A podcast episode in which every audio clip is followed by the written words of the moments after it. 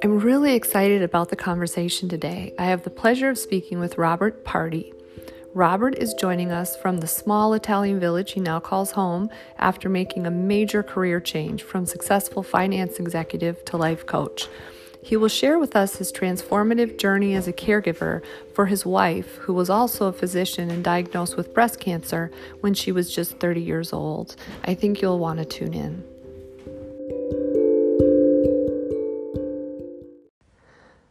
This episode of Saint Someone is sponsored by Alska. If you're a caregiver, you know how difficult it is to keep everyone on the same page. With the Alska Connected Caregiving Portal, you can securely store and share medical, legal, and financial documents, keep track of schedules and appointments, and share updates. The Alska Care Guide helpline puts a care concierge at your fingertips to help you find resources in your area to guide you on your caregiving journey. If you're experiencing additional challenges like living transitions or a health crisis, one on one virtual sessions with experts are also available. You can learn more and create an account at alska.com. That's A L S K A.com. Our guest today is Robert Party. Robert is here to share the transformative experience he had while caring for his young wife, who also happened to be a physician, as she battled breast cancer. A little bit about Robert. Robert was born in New York City and has also lived in Abu Dhabi, Dubai, and Rome. He received his MBA from Columbia University and was quickly recruited by one of the world's largest sovereign wealth funds, the Abu Dhabi Investment Authority, in 1997. It was shortly after accepting this position that he and his wife were confronted with an extreme life event that shook the very foundation of their hopes and dreams. Desiree, his wife, while pursuing an MD PhD, was diagnosed with stage 3 breast cancer just before her 31st birthday. Despite their trials, both Robert and Desiree thrived over the next several years. Unfortunately, in 2009, after an 11 year valiant battle, Desiree succumbed to metastatic breast cancer. In 2014, Robert decided to leave his comfort zone to pursue what he deemed to be a more purposeful path. Throwing caution to the wind, he pursued a childhood dream to live in Italy and his passion to become a life coach, which came to light as a result of his caregiving journey. He now is a certified life coach and lives in the same Italian village in Abruzzo, Italy, that his great grandfather immigrated from more than a hundred years ago. Robert is one of those rare individuals who embraces change and lives by a philosophy which he calls possibility in action, taking his desire for transformation and putting it into action daily. Welcome, Robert. It's so great to have you today. Oh, thanks so much, Michelle. It's a real pleasure to be here. Oh, you know, I love um, I love your philosophy and it really stands out, uh, you know, the transformation, the desire for transformation, because embracing change is something that most people find really difficult. And as a caregiver, it's almost impossible to avoid, isn't it? Uh, that that's exactly where I think the desire really strengthened because as a caregiver, sometimes you're confronted with change on an hourly basis, but for sure, uh, it is a a journey of change. Watching whether it's you know a family member or a friend have to deal with issues that one never really would have expected or wanted, and that then leads you to have to adjust accordingly. Absolutely. Absolutely. So it is, you know, I think transformational uh, on so many levels, and every journey is so unique. Um, absolutely. Could you start out by sharing a little bit about Desiree and your role as her caregiver? Um, I think, you know, she definitely had a unique perspective as she was also a palliative care physician. Is that correct? That, that's correct. Uh, she wasn't at the time she was diagnosed. Um, she was pursuing an MD PhD, and she actually was hoping to do cancer research, which is why she was pursuing the PhD portion of the MD PhD. I had been offered a job in Abu Dhabi while she was finishing her PhD. And if you know anything about the type of the way the programs work, it's usually you do two years of medical school, then you do the PhD, and then you go back to complete medical school. Mm-hmm. So after she completed the PhD, she decided to take a leave of absence to come live with me in Abu Dhabi so we could experience not only living in a different country and the culture, but also the ability to travel and, and do a lot of things we thought that at a young age it's better to do. Mm-hmm. And to get a residency visa to live in the UAE, one has to go through a mini physical. Um, and so the fact that she hadn't had a physical in a long time, I just said, why don't you basically go through a full physical? And that's when they had found um, a lump in her breast. Mm-hmm. Now, she had found that lump a year earlier, uh, and I can't give fault to anybody here because this was the late 90s, basically, and a 29 year old or a 30 year old woman with um, a lump in her be- breast with a family history of cysts mm. wasn't to be checked. And they didn't do biopsies back then or MRIs or anything else. So um, in the UAE, they decided to do a, a needle aspiration, and there was no fluid. And that was the first time she sort of signaled to me that she couldn't participate in what was happening mm. because she immediately panicked and at that moment i had no no medical knowledge at all i think at the end of the caregiving journey i could have been a doctor myself in certain ways mm-hmm. um, but I, I asked her i said what's the matter and she said well that's a very dangerous sign and she said the problem is you know i know enough to be dangerous to myself. Now, she followed a philosophy, her, her own life philosophy was only to do her best. So, interestingly, she never knew her GPA from university. She never knew the grade on her MCATs. She asked me to fill that out on applications because mm. she never wanted to judge her own performance. Interesting. And she pretty much approached when she was diagnosed well, not when she was diagnosed. She woke up from the lumpectomy and she saw saw a morphine drip and they had um, given her a it's called a PCA. I can't remember the name exactly now. It's a patient controlled anesthesia maybe. Yeah. It's not anesthesia. Mm-hmm. There's another word. Anyway. Yeah, and PCA knew, mm-hmm. Yes, yeah. And she knew that if she woke up with that that it was cancer. Mm. And she panicked and she looked at me. The doctor, and this is not because, um, you know, anything about the Muslim religion or anything like that. This was an Arab doctor connected with the Mayo Clinic because she had the surgery in Dubai. But having a 30, at, the, at that point when she had the surgery, she was 31. She had just turned 31. Having a 31 year old young, seemingly healthy woman diagnosed he wasn't sure how he could manage the emotions. So he spoke to me first. And I said, let me speak to her. And I asked her, I said, okay, Desiree, so what do you want to know? And she said, I only want to know the next steps. Mm-hmm. And that paved the way for a somewhat unusual caregiving role because my role was pretty much to not only support her reach her dreams, which is, was just an amazing thing to watch. But to be the the library, the repository of all the medical information and make the decisions unless there was something that was extremely important for her to deal with. And um, for example, there was a point she had defined very clearly. I want to be aggressive, this is what I want to do. This is when I would stop my journey and I wouldn't battle anymore. She was very clear on many different things because she had an idea of the way she wanted to live, quality of life, what she wanted to do.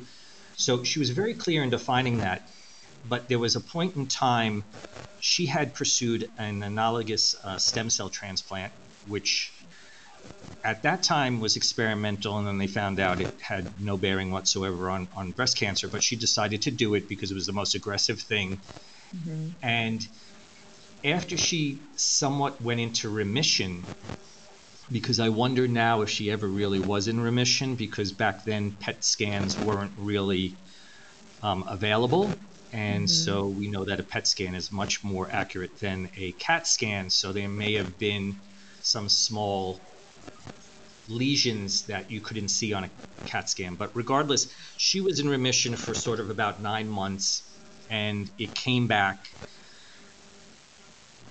And then at some point in time, the chemo stopped working, and the oncologist, I have to say, we had amazing doctors that respected mm.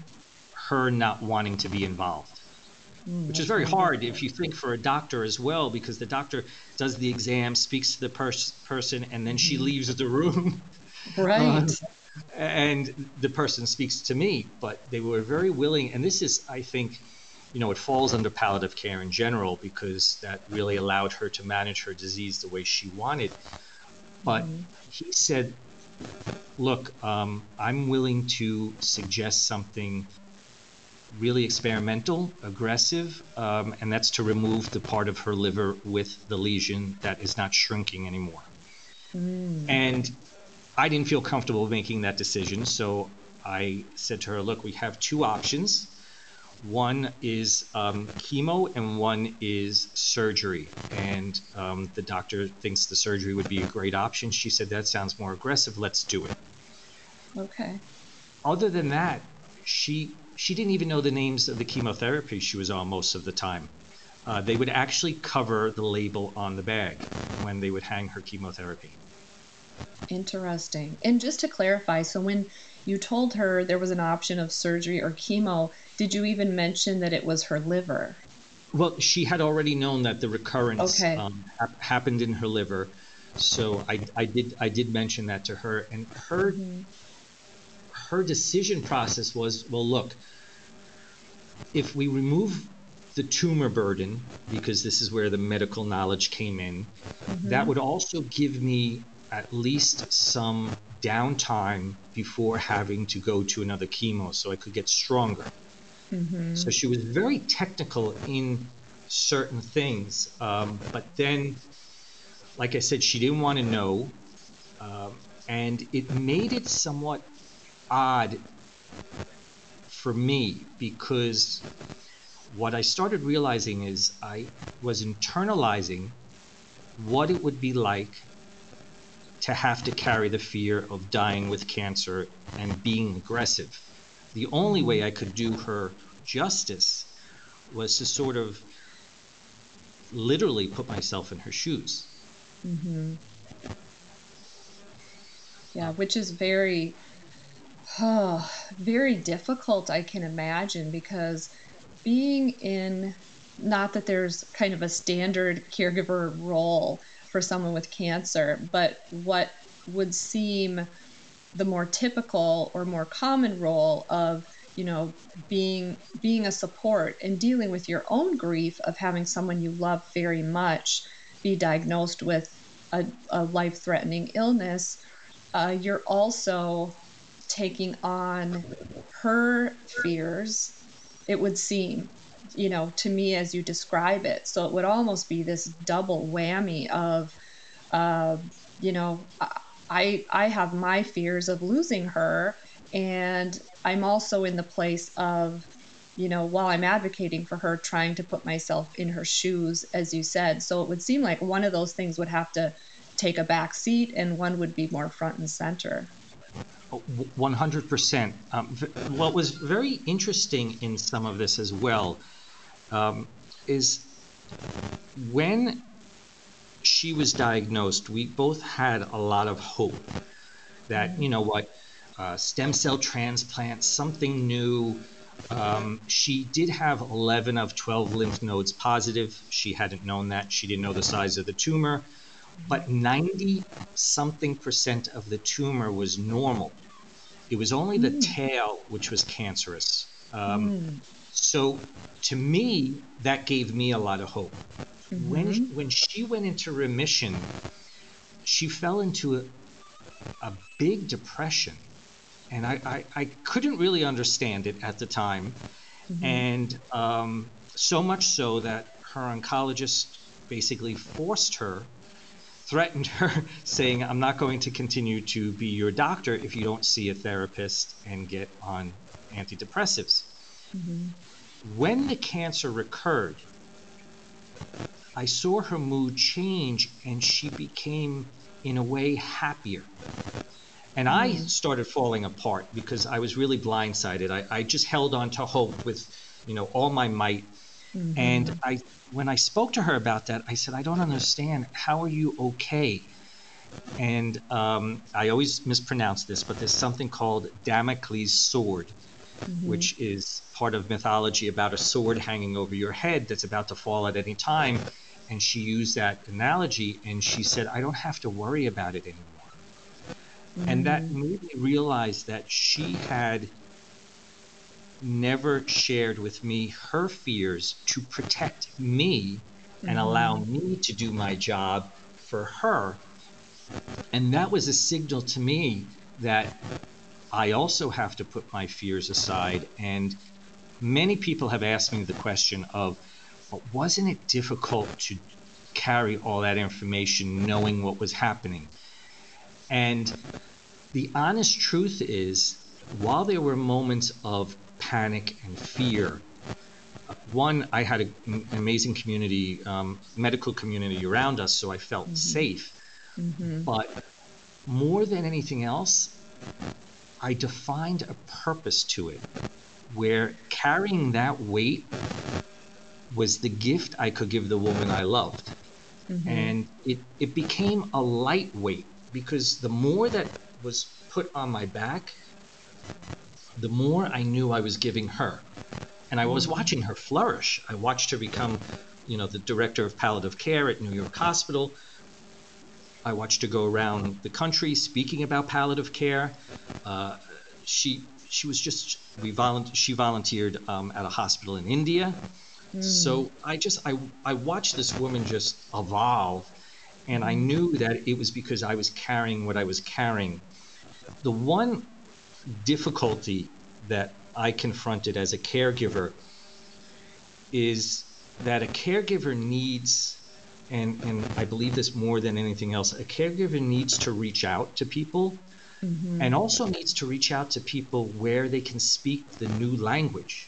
You know, yeah. I learned a whole new language of, you know, medications and Neupogen and Procrit and red blood cells and white blood cells and mm-hmm. you know all these all mm-hmm. these things. I necessarily couldn't speak to my my mom about that, but what I mm-hmm. learned is I couldn't speak to anybody because the few times I did at the very beginning, my wife was so observant and she'd say something like, You didn't say anything to your mother, did you? Because she was looking at me strangely. Should I worry? And I'm like, oh, you know my mother. She's just, you know, she's she, she's a crazy mm Italian lady. So, you know, she's always in her own head type thing. Um, but I realized it was dangerous because if somebody gave her the wrong look, mm-hmm. she could interpret that so then I mm-hmm. stopped reaching out. And in a way, I had to learn how to surrender mm-hmm. and say that there is there's nobody I can talk to about this, but even if I spoke to people, it doesn't change the traje- trajectory that she's on. Mm-hmm. So let me just live it. Interesting. Yeah. Oh, that term surrender. You know, it's uh it's it's such a difficult thing to do, but makes things easier in so many ways when we're able to do that, even in stages. Um, and you know, back then too, there weren't caregiver support groups. Their caregivers weren't really recognized. Even it was just okay, you're a family member doing what a family member would do, and so there were even fewer supports for caregivers out there. I mean, thank goodness now there are, you know, support groups held in churches. There's still a long way we need to go, but it was even less opportunity then that you could go someplace and just talk to strangers who were going through the same thing. Exact, exactly. Um, again, we were really blessed with the oncologist, well, both, both oncologists. She changed oncologists midstream, um, sort of at my my pushing, because the first oncologist, amazing man, basically said we're running out of options. And mm-hmm. I had heard of another oncologist, which was very creative. Um, so I wanted my wife to go see him, but he was also alternative with herbs and meditation. And mm-hmm. her being so grounded, she was so rooted in science at that moment. Mm-hmm. It was such a delicate dance I had to do because she was like, that guy's a quack. and, you know, I had heard such great stories about him um, that I, I couldn't explain to her, look, you need to be even more aggressive than you think um, because yeah. it, it's it's funny. While I, I'm sure she knew by the end, um, we had only ever mentioned that there was cancer in her liver. It just was staying in her liver. It kept coming back, coming back, coming back. But mm-hmm. When she passed away, she had liver in her bones, her lungs, her peritoneum, and her small intestines, as well as her liver. Mm-hmm. Mm. Um, okay. I look at pictures now and I never saw she was sick, which is so amazing. I just mm-hmm. saw this amazing spirited woman um, and i look at those and i look at myself in those pictures as well and i also looked like i was a patient um, i can't mm-hmm. believe i'm a i'm a short guy when mm-hmm. if, if you put me on, on, a scale i'm only like five foot eight uh, and i was 125 pounds oh my i had no i didn't see it she obviously hadn't seen it either she was um, five foot one and she went down to 67 pounds, I think, at mm. the worst.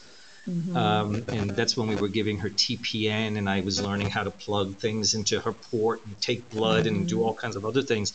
But I wanted to circle back to the surrender because there's something you said that was so important. And one is like doing it in stages. Mm-hmm. I think as a caregiver, um, at least I, I was guilty of this. I wanted to do it all. I wanted to do it well. I wanted to control everything. I wanted to be a Superman. Um, I wasn't thinking about taking care of myself at the beginning until I realized that I had to take care of myself to be able to take care of her. Mm-hmm. But in a certain way, we're thrown into a battle as a caregiver, and immediately we want to, we want to know everything, and we there's such a burden. Um, and and sometimes you do have to create space to become the caregiver.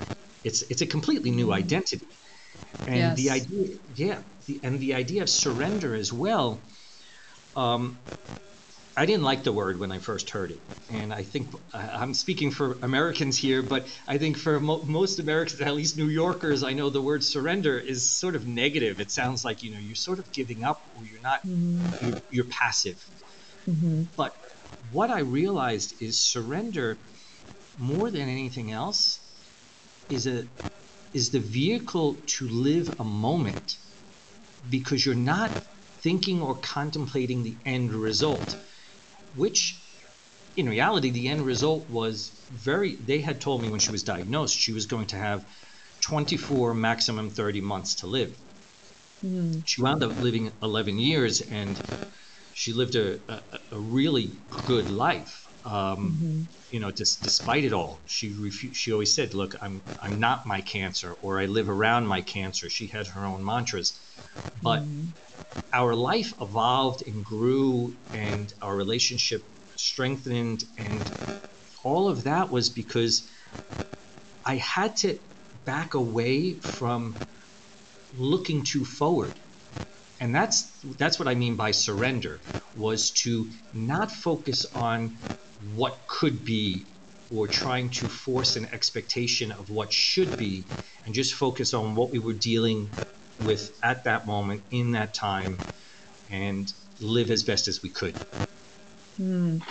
Yeah, and that is uh, that's such a difficult thing to do when you're in a crisis, but so important to be present because one of the really difficult things and it's one of the reasons that I created my professional patient advocacy model was, you know, working in the hospital, I saw caregivers and how exhausted they were and how often at the end of the life of the person they were caring for, they had lost in a way the relationship that they had because they, you know, were so focused on the duties and tasks of caregiving. So one of my goals was to kind of, you know, take over those tasks as much as anyone was comfortable with so they could maintain that relationship or not lose it completely because you're so right. It's especially when you're doing medical procedures as you were doing, which is very common for caregivers and becoming more common. Um, you're learning, uh, you know, how to do all of these tasks, and it's mentally time consuming and can be exhausting. Um, so, staying present and not getting caught up in what's going to happen and the fears around that is definitely not an easy thing. I, I agree 100%. And, you know, when you talk about sort of the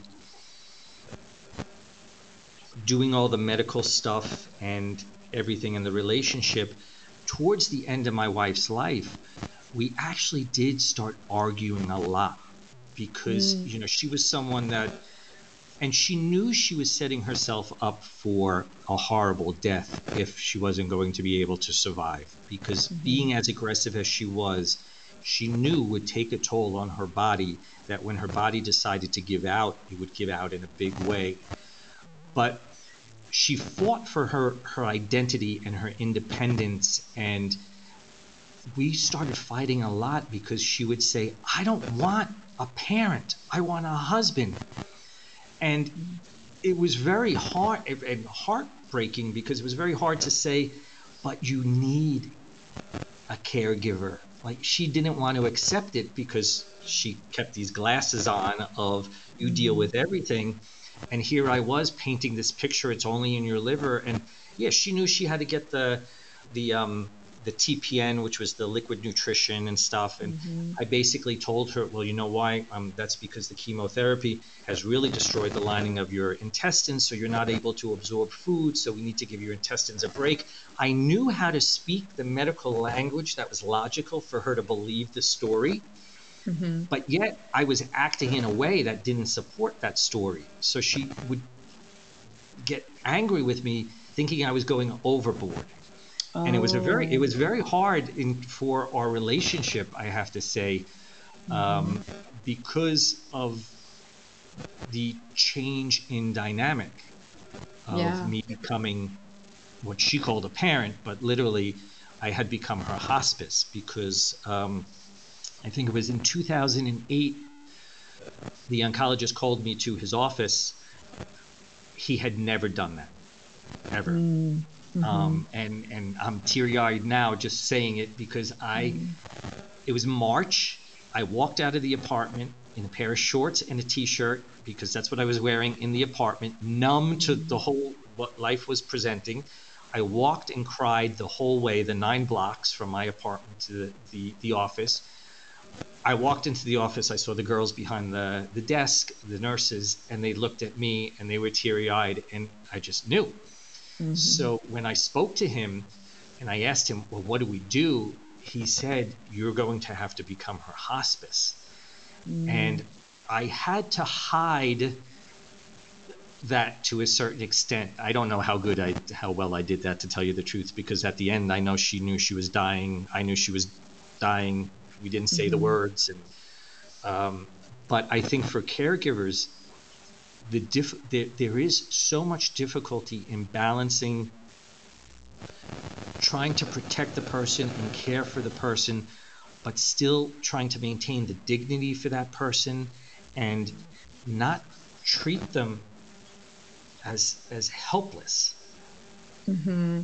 um, and that was a tough balance i have to say oh absolutely will and especially when in a way you were trying to keep a little bit of a secret from her like i'm trying to imagine you know doing hospice but not necessarily having the conversation that you know we're doing palliative care. You know, we're doing things to make you comfortable and still giving an impression that maybe there was some hope. That would, you know, that would just be so difficult. And I think, you know, and again, every situation is different, but when I was diagnosed with ovarian cancer, um, gosh, six years ago now, I found it so isolating because, first of all, it's so weird to be the person with cancer. Because, you know, I had had coworkers with cancer your whole life. You know, people that have cancer, and it's such a scary thing, and you feel so awful for somebody. And it was just so strange to be the person with cancer and how some people you know, were there and wanted to help out and be involved. And an interesting thing happened that was surprising to me in that the people, some of the people closest to me, friends I'd had since childhood, completely pulled away.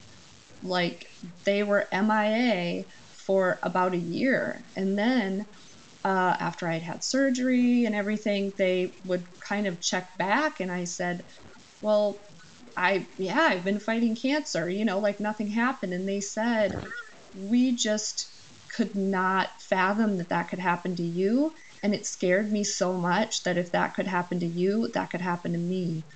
And they just pulled away. So it's hard to be that person. There's so many things that go through your mind, and you don't want to be seen as somebody who's disabled or faulty in any way Plus, there's all the anger, you know, at how could my body do this? I did all the right things, and um, wanting to protect the people in your life that love you as well. I found with my husband, he went, who's a very, very sensitive person. I mean, he's, he, you know, cries at commercials and watching, you know, The Voice. He's, I love that about him. He's, it's, you know, he's very sensitive. And he became this super almost stoic man and went right into kind of details of okay, well, if you have to stop working, here's what I'm going to do, just facts and logic. And that was his way of coping. Once I said, you know, I feel like um, I'm battling this by myself. And he said, the truth is, if I let myself think for a second that you could be gone, I will be useless to you. I will be completely useless. And so for relationships, I think it is it's a hard thing, you know, no matter what, and it does have an impact. There's no question. Yeah, I, I agree with you 100%. And um, I, like like your husband, I, at the very beginning, wanted to pursue that same philosophy, like keep my head down, just barrel through.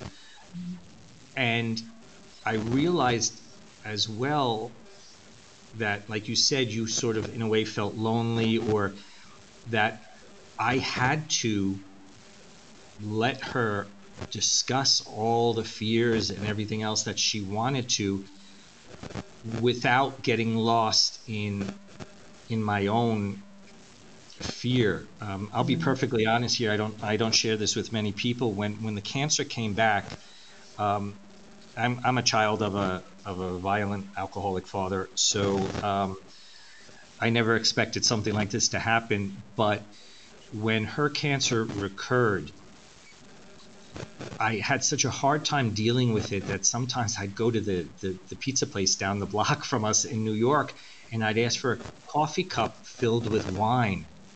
Mm. Um, and I just because I I couldn't confront all of my own fears, and I can understand why your husband wouldn't have wanted to do that either because the moment that it came back and I realized, wow, this is exactly what they said. She's got maybe a year left. Mm. I became completely useless to her for mm-hmm. a short, short period of time. And when I watched her being sad for me. Like I remember one time, um, she was she was very sick from chemo, and and our dog was sick, and and I just felt like I was just going to collapse on the floor, and I could mm-hmm. see in her eyes that she was looking at me almost with a great sadness mm-hmm. that I said, "Oh my God, I'm not I'm not being of any help to her. I'm supposed to be lifting her up and not pulling her into this pit." That's where surrender and everything else that we just already talked about came in. Um, mm-hmm. Um, and it, it is it is hard for for families, um, you know, even for children, because how, how do you?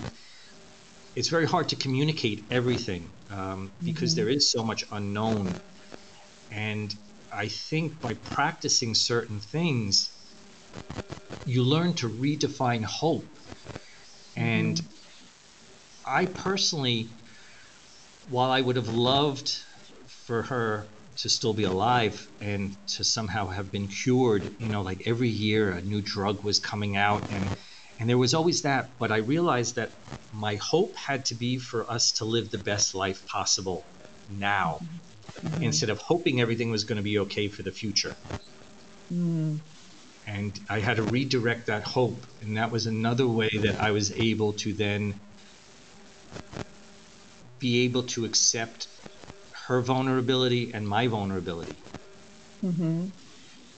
Well, and I would think that in some ways, um, you know, being in that with her, because what she did, whether it was her intention or not, from an outsider, is she really brought you into that experience?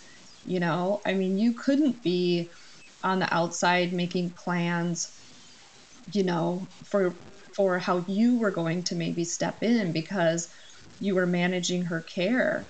And you know it's also interesting to me and i think it's so wonderful that you had a good relationship with the healthcare team and i'm sure it helped a lot that your wife was in fact a physician and anyone who is a healthcare professional knows who they want taking care of them. I mean, you can ask anyone that works in a hospital or anywhere, you know who's really good. And so that probably helped tremendously. So hopefully, you didn't have as many of the frustrations with the healthcare system as so many other people have. But um, one of the questions I had, you've answered some of it, was how you learned how to advocate for her um, because that's really what you're what caregivers are doing. And if there were ever difficulties with other family members or even the other healthcare providers who disagreed with her decisions and tried to get you to um, take another route, another route or a different course of action. That's a that's a great question, and um, the the dynamic of every relationship in our life changed. Um, family, friends. Now, her being her being a doctor, I guess, did allow us to see behind the veil to a certain extent. But there were many situations which were were shocking. There was a situation where she was in the hospital um, this was after the liver resection, and she was in a lot of pain, and she asked for a specific pain medication. And the doctor on duty labeled her a drug seeker mm-hmm. and refused to give her the medication mm-hmm. because how could she possibly know the name of the medication? Mm-hmm. And she, well, she was a doctor, so right. that's why, right? Right. Um, but so sometimes it helped and it, it didn't help. I think everyone has their own frustrations, but learning to be her advocate, I think it was just, it was about protection. It really was more than anything else wanting wanting her to be safe however I could make her safe. So I, I learned everything I possibly could. Um, my I I still did a really great job in finance when I was still in finance. Um, I helped form a private equity company in Dubai, you know, mm-hmm. I, but I was pulling further away from that and spending more. In, in fact, my my business partner in Dubai at one point in time said, "Why don't we start a life sciences fund because you're learning so much?" Yeah. Uh, but I was trying to understand how to manage systems and um, again, having had a great team, and what I mean about a great team is that they respected, and even though they weren't palliative care doctors, they respected her wishes on how she wanted to manage the care. But I can tell you, we uh, went to um, a very well known hospital in New York at the very beginning of her journey. Um, and I had spoken to the staff beforehand saying, please let the doctor know that my wife doesn't want to know anything. This is when we were interviewing doctors. Mm-hmm. And we, we sat down, and the doctor basically berated her for not wanting to know and then said something like, well, with the number of lymph nodes you had positive, you have to pay attention to what you're doing. My wife looked at me with tears in her eyes, wow. got up, left I don't know how I didn't hit the doctor. Mm-hmm. I shut the door and I literally, the words that came out of my mouth, I would not repeat now. But mm-hmm. basically, I said, one day you're going to be on the end where you need a doctor, a compassionate doctor. Mm-hmm. And I hope to God that you don't meet somebody like yourself. Mm. And that's when I realized that advocacy had to do with many different things. Like to to sit there and say, um, you know, Des, wait a minute, I don't think this doctor is right for you. And but she had to put her trust in me as well, right? Mm-hmm. So I could navigate a lot of these things, and then also, you know, dealing with the insurance companies and knowing that I was going to spend hours on the phone sometimes getting certain things approved, which it got better over time. I don't know what the insurance system is like in the United States now, but as her journey progressed, the insurance companies were easier to deal with, um, mm. despite the fact that there were times where I had to get on the phone and argue with them and, and argue that you know I was going to go to the Senate or something like something ridiculous like that because she had already used all the chemos available, right. and then her oncologist would say, yeah, but you know if we take um, tamoxifen and we mix it with this and I mix it with this and we give her like this little cocktail, it will give her more time. But mm-hmm. that's not what was standard for an, an insurance company. So right. Right. I had to get on the phone and then um, you know, so yeah, the, the advocacy thing came from,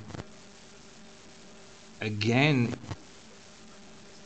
and I think the frustration with care being a caregiver is you know you can't you can't fix it.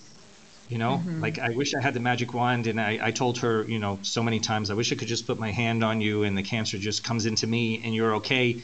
Um, but you can't do that as a caregiver. So the advocacy, I think, becomes, in, for me, in, in, to a certain extent, it became the cancer. It became the thing to fight against, to make oh, sure I got the mm-hmm. system to work. Mm-hmm. Yeah, that's an that's an interesting way to put it, but it makes total and complete sense. And uh, to answer your question, the the healthcare system people still have to fight for, you know, fighting with insurance companies to get treatments approved, and all of those things are still happening. Um, certainly, you know, people, a, a huge um, progress is that people can't be kicked off their insurance if they have a disease like cancer. So that part is different. Uh, before you would reach, you know, a, a maximum, and and that was kind of it. So thank goodness that part has changed, but that can be really exhausting, you know, trying to make sure that they're just getting the basic treatment that they need or that is being recommended. Yeah, I, I agree with mm-hmm. one. It's it's unfortunate that it it still is that way. I, I can tell you from um, my experience here in Italy, from a socialized medical standpoint, mm-hmm. even though it is everything is covered, the system just is outrageously slow. Um, I had mm. a, a, good friend of mine that she was diagnosed with thyroid cancer and she had to wait nine months for the surgery. Oh my. And it's because it's not technically a dangerous cancer, you know, air quotes, dangerous mm. cancer. Mm. um, and it's also how do you ask someone to you give someone that diagnosis and then you say okay well just go about your business. We'll see each other in nine months and you don't worry about it. Oh so no. you know from, from the human aspect of it um, it's it's amazing how certain things are done. Uh, but Mm-hmm. i guess there's no r- right system let's say. Yeah, we can all work towards um, better systems. When I was in France, everybody I knew there who was French and some people who were British who had come to France loved and raved about the French healthcare system. Um, I remember once being on uh, a tour. My daughters and I went to Monet's house and we stopped at this really quaint little windmill restaurant on the way. And we were seated at tables with, you know, other people on the tour, and uh, some were from France, some were from Australia, and talking about I don't even remember how it came up, but talking about healthcare and how it is in the United States. I- They were just dumbfounded.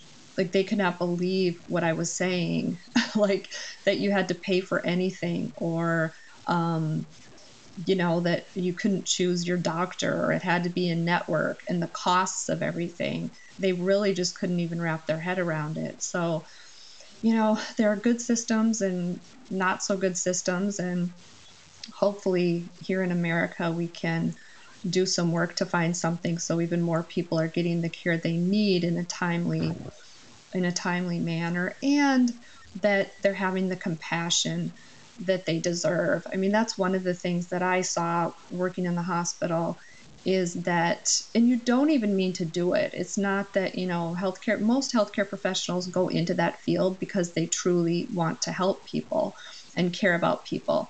But it's easy to see people as patients rather than as people eh, with identities and likes and dislikes and hopes and dreams and all of those things. So I think that's one of the most important roles of an, an advocate, whether it's a family advocate or a hired advocate, is to make the person, you know, a human being to those that are caring for them. It- 100 and it's one of the reasons why my wife went into palliative care um, because she saw her journey bringing her- her towards that because it's unusual in my opinion that palliative care is actually its own sort of specialty because it's a philosophy of how to i think um, care for someone the necessary discipline. It is covered or falls under you know usually pain management pain and palliative care and palliative care is not just about terminal disease it's about chronic disease but it is about seeing the, the person. And that's when i mentioned that we had such a great you know group of doctors is because they saw Desiree as a person with dreams, with hopes, mm-hmm. wanting to maintain her dignity, and that taught me a lot as well, right? Because just watching that from the medical staff, uh, and that led her into palliative care and speaking about. It's very funny because she would say people before patients Mm. hmm because that that's that's really what we we all we're not we are not the disease we we bring into a hospital or to see a doctor hmm we are a person that needs to manage a medical situation so we can maintain our identity for as best as we can right? Hmm um, and I, I think that's that's a very important part of of caregiving because if you are able to as a caregiver if you connect to what you are really doing is allowing that person to remain a person as best as they can um, instead of a patient hmm it- it's it's extremely important. Like my my my wife should have been probably in hospice care or had hospice come, but I decided to take on that role because the house remained a house. It di- it didn't take away her identity of being you know, the wife watching friends playing with her dog. It didn't become mm-hmm. a medical how, um, environment to a certain mm-hmm. extent because it was through, it, it, it, I was the caregiver as, as mm-hmm. much as I was able to. Um, mm-hmm. and I think that it's one of the reasons why dignity is, is such an important concept and aspect. And as a caregiver, that's one of the biggest gifts you're giving the person you're caring for.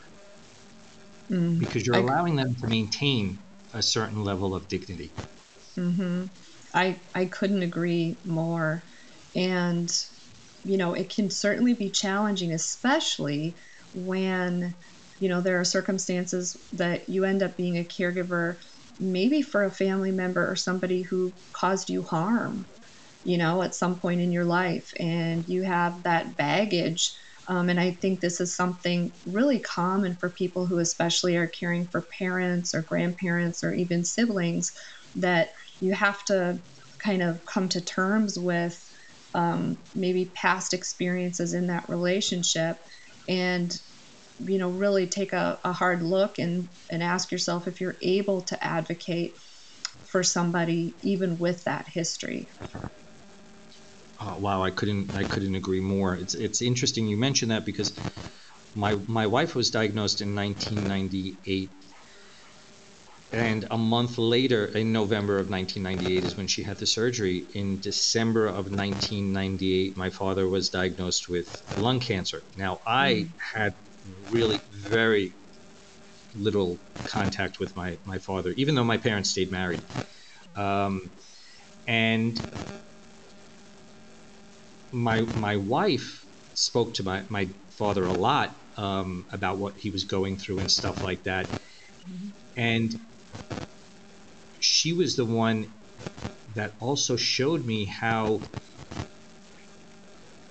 selfless somebody could be because here she was dealing with her own chemotherapy and everything else and she was you know um, trying to motivate him and support him and mm. she was mm. explaining to me how i could help him and how i could help my mom mm. and it it wasn't easy because that baggage does sit there, even though I had forgiven him and you know all of all of that, and I realized that I couldn't have ever taken care of my wife the way I did, or I couldn't have been as resilient as I am if I didn't grow up the way I did.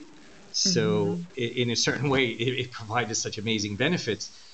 But at that first moment, there is that feeling for I think a lot of people because I've I've also had clients that speak about this as well is, um, well, no, the way that person treated me, I'm not going to give them the best of me because they never did it for me. Mm-hmm. Um, and that, you know, it's it's a big word that's thrown out there today, the, the word purpose. Mm-hmm. And um, it's in these moments where to a certain extent, you, you need to connect to your purpose. And your purpose, in, in my opinion, it's not, you know, being Greta and it could be being Greta and saving the environment or doing something like that. But your purpose, in a way, is to overcome your own ego to help someone or some cause. And it's not it's not easy, but when you realize your own growth from that as well, mm-hmm. then then it it is easier because I realized with my dad I was I was growing as a person for letting all of that nonsense in a way because I was still carrying it with me but you know here I was I was you know 30 something years old and it had been a really long time since my my dad ever touched me so um, there was no reason to carry it. Mm-hmm. I wanted my identity to be something else. I wanted me, my identity to be the person that stood up and did the right thing. Mm.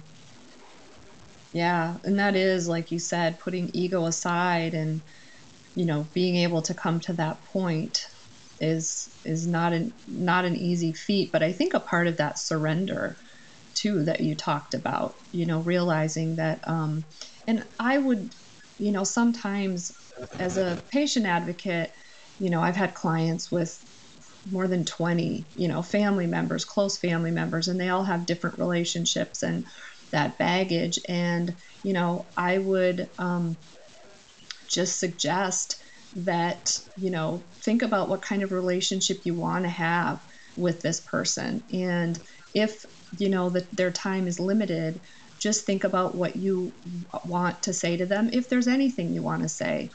And if you want to pull away and you're comfortable doing that, then you know there's there's no judgment there and it's all about boundaries. But i think thinking carefully as you as one can because you really don't you can't anticipate what it's going to be like when somebody's gone. You you think you can but you really don't know until they're gone. But um, trying to have some closure and to not uh, have regrets after they've passed um, is certainly is certainly a goal i think. Um, you know, it's interesting you brought up. Uh, that was another question I had: is if you know anything in your life had prepared you. So talking about your relationship with your your dad and preparing you to be a caregiver. Um, you know, I, I think is common for a lot of people if they maybe don't think about it, but a lot of caregivers, there have been things in their past that um, have turned out to, you know, been have been helpful and maybe to have developed qualities that made them a better caregiver or qualities they had that were enhanced by caregiving. So, what do you think are maybe two qualities that you developed in your process of becoming a caregiver or were already there but were enhanced by the process? Um, great question. And I, I know for sure that a quality that was there that only became enhanced was managing change. Mm. And really, that does come from my childhood uh, because I was never sure. And it's it's not that my, my, my father was was um, drunk every night, but it was often, and I wasn't sure if it was going to be the night I was going to get beat or it was the night he was going to, you know, hug me until I couldn't breathe and just kiss my face. Mm. So I had to become comfortable with the unexpected. Mm-hmm. And that, I think, was a great lesson, which only became stronger dealing with everything that was going on with my wife because, oh, I, I tell you that those gut wrenching, you know, stomach churning hours or days of waiting for the results of, mm-hmm. you know, her most recent PET scan or, mm-hmm. and you, I had to, I knew I would have the ability to manage it, and I just had to learn how to access it um, mm-hmm. on it on a regular basis because and I, I throw that in the concept of resilience, but when our back is against a wall, we're all resilient. Each and every one of us has resilience in us. Mm-hmm. But nine times out of 10, we don't know how to turn it on unless our back is against a wall.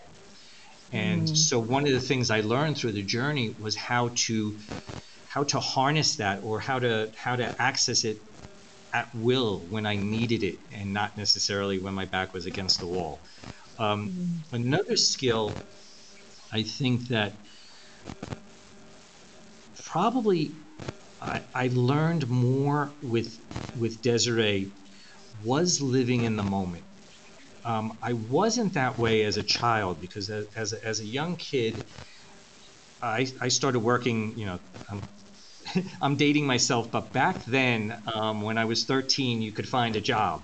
So mm-hmm. uh, I started working at a very young age because money was going to be my salvation. And I always had these long term views, and it was, in a way, for my freedom.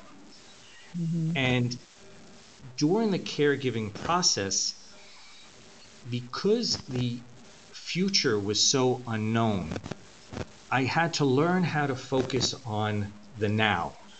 And you know, you have Eckhart Tolle and everybody else talking about the now, but I really I can honestly say that without a shadow of a doubt, life unfolds in the ordinary moments.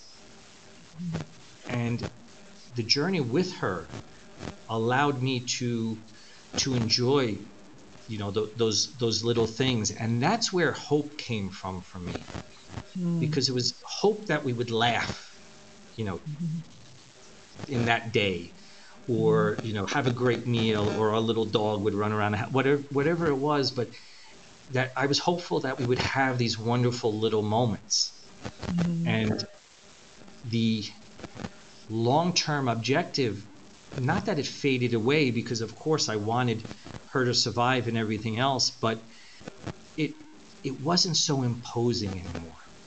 Mm. So those are the 2 mm-hmm. skills I would say that were oh. most relevant.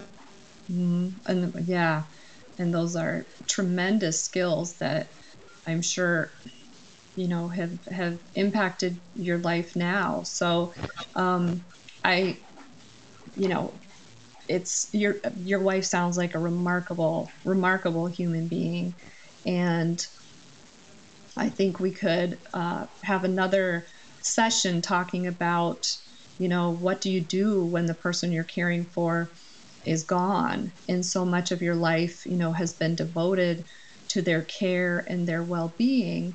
Um, so if, if your game, I'd like to, you know, invite you to talk more about that.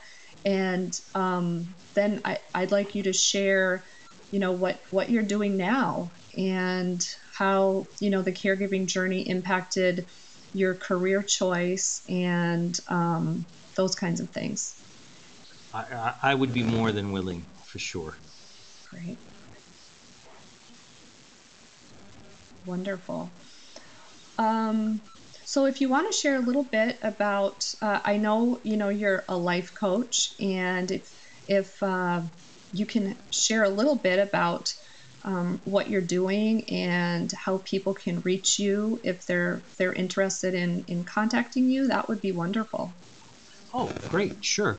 Um, so I am, I am a life coach, and I started life coaching uh, I'll be perfectly honest. In a way, I, I started it for myself um, mm. to deal with a lot of those things we'll talk about in, in, in mm-hmm. another podcast.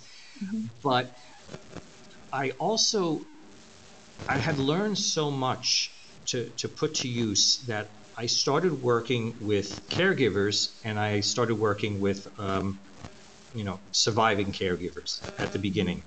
Mm-hmm.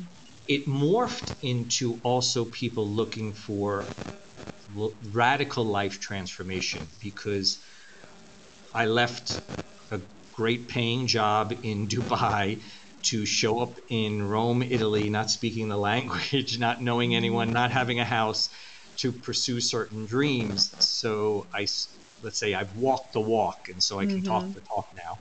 Um, but so what I do is I, I work with basically that that type of clientele one on one. I don't do any group coaching, though I have in the past hosted retreats here in the small little town in Abruzzo that I live in, which is called Pacentro. Mm, um, wonderful.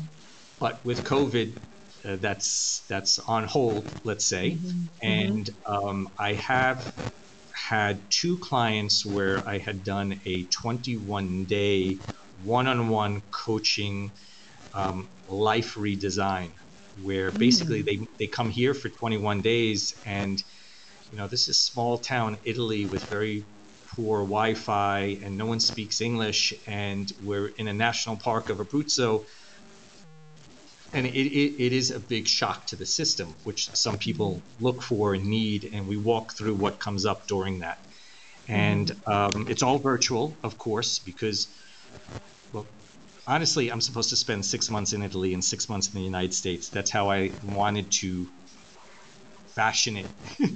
but mm. uh, with COVID, I'm, I'm spending more time here. So, mm-hmm. um, but it, it is all virtual, and people can contact me via my website, which is my name, um, robertparty.com. Mm-hmm. And um, I do a, a, a free session, 20 minute session, 15 minute session um, I think it's 20 minutes.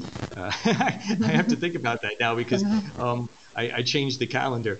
Uh, and we yeah we see if we're a fit because the most important thing for anyone that is thinking of working with a coach is you have to feel that the coach is ent- entering in empathy with you mm. because the process is pretty much the same but you want to feel comfortable and safe with the person you're working with a lot of people mm-hmm. a lot of times people pick somebody because of their reputation but if it's not that right fit with you mm-hmm. it's never going to feel genuine so i always tell people that if they're thinking about coaching they should interview more than one coach before they mm-hmm. ever decide. Mm-hmm. Yeah, absolutely. Absolutely. I mean, everybody, you know, we all have our personalities and, um, you know, some fit better with others. And in a way, I mean, you know, it's a, it's a fairly personal, uh, much like, you know, being invited into a family to advocate for them. Um, you know, somebody coaching you on a huge life transition is is is a very personal thing. So that absolutely makes sense. And certainly, you know, it's so wonderful that you understood from being a caregiver how you know challenging it is for caregivers and that you did coaching for them because a lot of them you know once the person is is gone they're they're lost you know and trying to figure out okay what do i do now? So um, and we'll talk more about that on another upcoming episode. I'm excited sure. for that.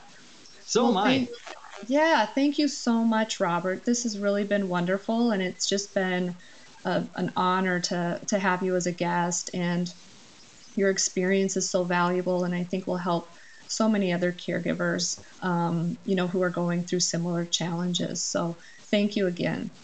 Mm, thank you, and I, I hope it does help. I hope someone definitely gets something out of it. Mm-hmm. Oh, they will. they will. I guarantee it. All right. Well, thank you so much, and uh, we'll we'll talk again soon. Okay. All Take right. care. Mm-hmm.